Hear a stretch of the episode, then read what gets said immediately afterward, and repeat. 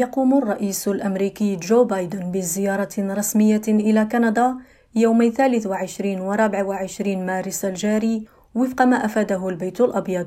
يتعلق الأمر بأول زيارة للرئيس بايدن إلى كندا وذلك منذ تنصيبه قبل سنتين.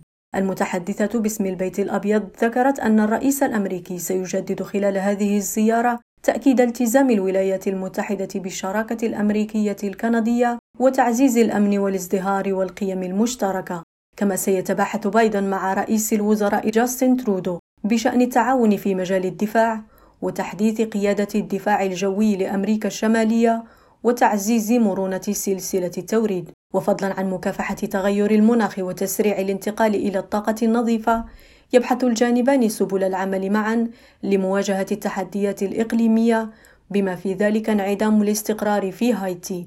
وإلى جانب دعم أوكرانيا في صراعها مع روسيا سيناقش الرئيس الأمريكي ورئيس الوزراء الكندي كذلك تعزيز التعاون من أجل مواجهة أزمة المواد الأفيونية الاصطناعية التي اجتاحت البلدين وكذا الهجرة غير النظامية والنزوح القسري في المنطقة. من جهته أشار مكتب رئيس الوزراء الكندي في بيان صحفي إلى أن القائدين سيغتنمان فرصة هذه الزيارة لتكثيف تعاونهما في مجالات الدفاع والأمن والعمل المناخي والهجرة.